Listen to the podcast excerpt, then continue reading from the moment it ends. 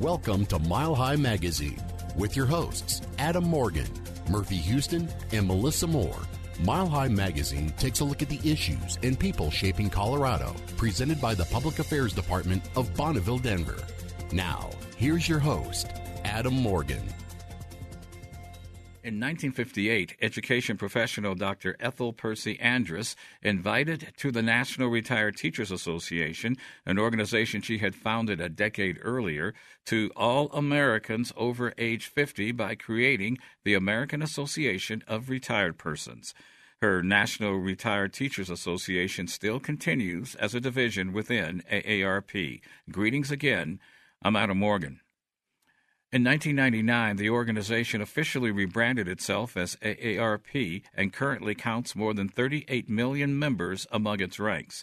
Its principal mission of advocating for and supporting older adults and positive aging in America after 50 years still continues intact. They have also added empowering Americans age 50 and older to choose how they live and how they will age. With a forthcoming national conference on placemaking and livability in age friendly communities in Denver and other key initiatives being underway, we thought it'd be a good time to touch base with AARP State Director Bob Murphy. Yeah, Adam, that's a that's a funny one. That's it's really the question we get the most, uh, along with uh, can you please stop sending me emails?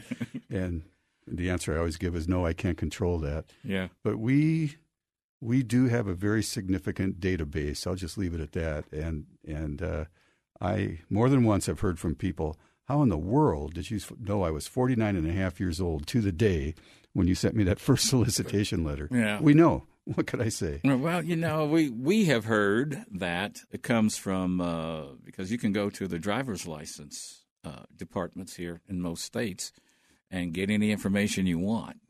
And I said, I, I heard that AARP just mines the driver's licenses and pays the state X amount of dollars. Anybody hits close, they send them the, the info, and away it rolls. And if that's not true, you can always call up the state and find out. Because I truly have no idea. So I'm they, not. I'm not pleading. I'm not pleading the fifth here. Right? I truly, truly have no idea. No plausible denial.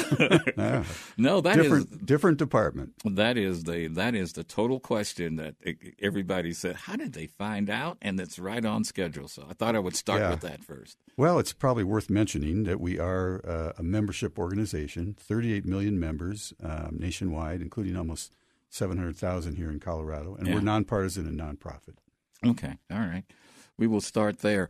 AARP is always busy advocating for older adults in some form, if it's political, if it's just insurance, if it's health, whatever.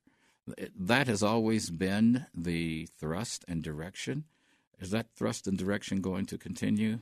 It is. I think that's uh, the, the one thing our members expect the most from us is to continue to advocate on, on, on behalf of the 50 plus. And you know, we we are uh, uh, we call ourselves a social welfare organization. Our miss, our mission is to allow people to empower people, I should say, to choose how they want to live as they age. So that means a lot of things, but certainly in the advocacy realm, I think we're known for our advocacy on behalf of Social Security, Medicare, Yeah. and and that is certainly work that is ongoing. We also work on health care. We were very involved in those uh, conversations at the federal level a couple of years ago when there were some proposals out there to to to change uh, health care as we know it. And we felt very strongly that those proposals were unfair to the 50 plus, particularly the poor and the, and the rural. Yeah. So uh, we were able to to help with other partners get that uh, get that set aside. Um, this year, our advocacy is focused on prescription drug pricing. Prescription drug pricing. Prescription drug Now, pricing. that's been around a while. so Americans pay the most for prescription drugs of any country in the world, and that just should not be. It's just not right. So uh, we we started a campaign in March of 2019 here called Stop RX Greed, and we have the membership, and uh, you know we have what it takes to to take on big pharma, and that's what we're doing. Yeah, yeah. There are a lot of statistics that just aren't right. As I say, we you look at the price of brand name drugs uh, in in a five year period from 2012 to 2017 uh, went up uh, 57 percent, while the total inflation rate was 12 percent. We can't continue to have drugs going up at five times the rate of inflation. And they're manufacturing them just the same. Yeah, exactly, exactly. So you know, the the same drugs can be imported from from Canada for a whole lot less money. So, uh, so somewhere there's a disconnect there. Is, uh, is, is there some legislation somewhere that was passed that said uh, any negotiation with drug prices uh, in America uh, can't be done? Yes, and that's one of the things that ARP is advocating for. There's a bill in the House, in Congress, the House of Representatives right now, H.R. 3, House Resolution 3, that was introduced in September.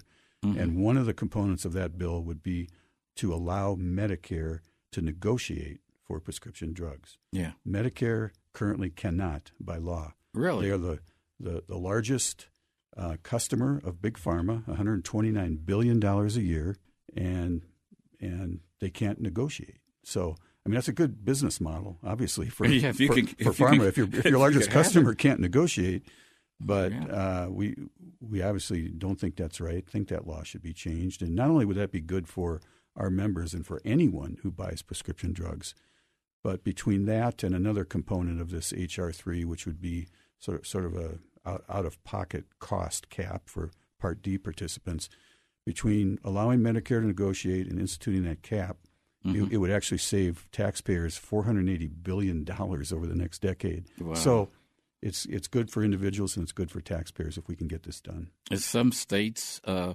advocating for lower drug prices as well? Is Colorado one of those? So Colorado is one of I think three states. I know Vermont, Florida, and Colorado. I may be missing one, but this this session in 2019 passed a law that allows the importation of prescription drugs from Canada. Uh, now we can't do that on our own. It takes a federal waiver.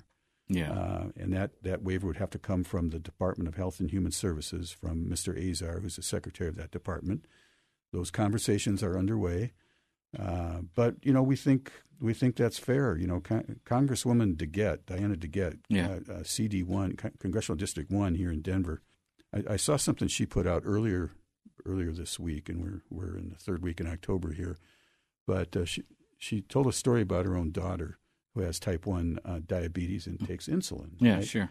And her, I, if I remember the stats right, her daughter pays three hundred dollars every every two weeks, and you know seven hundred some dollars a month for for insulin. And Wow. she, the daughter goes to her doctor and says, "What can I do to save money?" And according to the congresswoman's story, the doctor said, "Buy it from Canada. It's thirty dollars instead of three hundred dollars."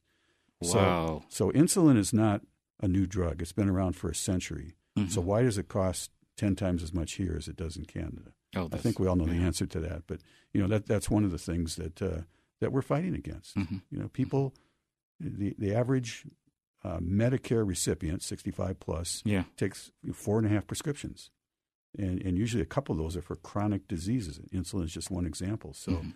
if the average income is twenty six thousand dollars and you're taking four and a half prescriptions a year, uh, that just doesn't add up. So, yeah, yeah. you know, right now over one in three Coloradans say that they they don't fill a prescription during the year because they can't afford it. Yeah, I, I, I That's feel, wrong. I feel guilty because I have no prescriptions to fill. I'm on the You're- lower you're end of that bunch. You're, you're lucky. You know that is for sure. Um, and and and that's a mountain that's going to take a little a little while to move. Then. Yeah, we th- we think so. We thought we'd get some progress this year in Washington. Obviously, there's a, little bit of distraction going on there now. You know, there is a bill, a separate bill in the Senate, the Grassley Wyden bill that uh, that would do a couple of things. Uh, it, it does not allow Medicare to negotiate for prescription drug prices, but it does a couple of other things. The House bill does allow Medicare to negotiate. Um, that probably has a decent chance in the House. The Senate, I'm not so sure Yeah, sure. um, with the way things are right now and with statements that have been made. Uh, the president has consistently said he's he's on on the side of the angels, as we say on this one, and trying to lower prescription drugs prices. So we'll see. Yeah, yeah, we'll see is the key. I guess another area you are working on are options for retirement savings. Yes. So this is some Colorado legislation we've been working on for the last four or five years, and uh, almost half, I think the number is 48% of, of Coloradans do not have a retirement plan available through their workplace. Yeah. Uh, typically, that's smaller businesses or Mhm. more transient type of employment.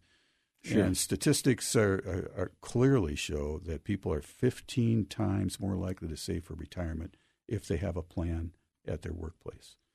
So 15 times? 15 times more likely to save for retirement Really? if it's pulled out of their, their paycheck at the workplace. But if they have to do it themselves, they just. It's, you know, it's just harder.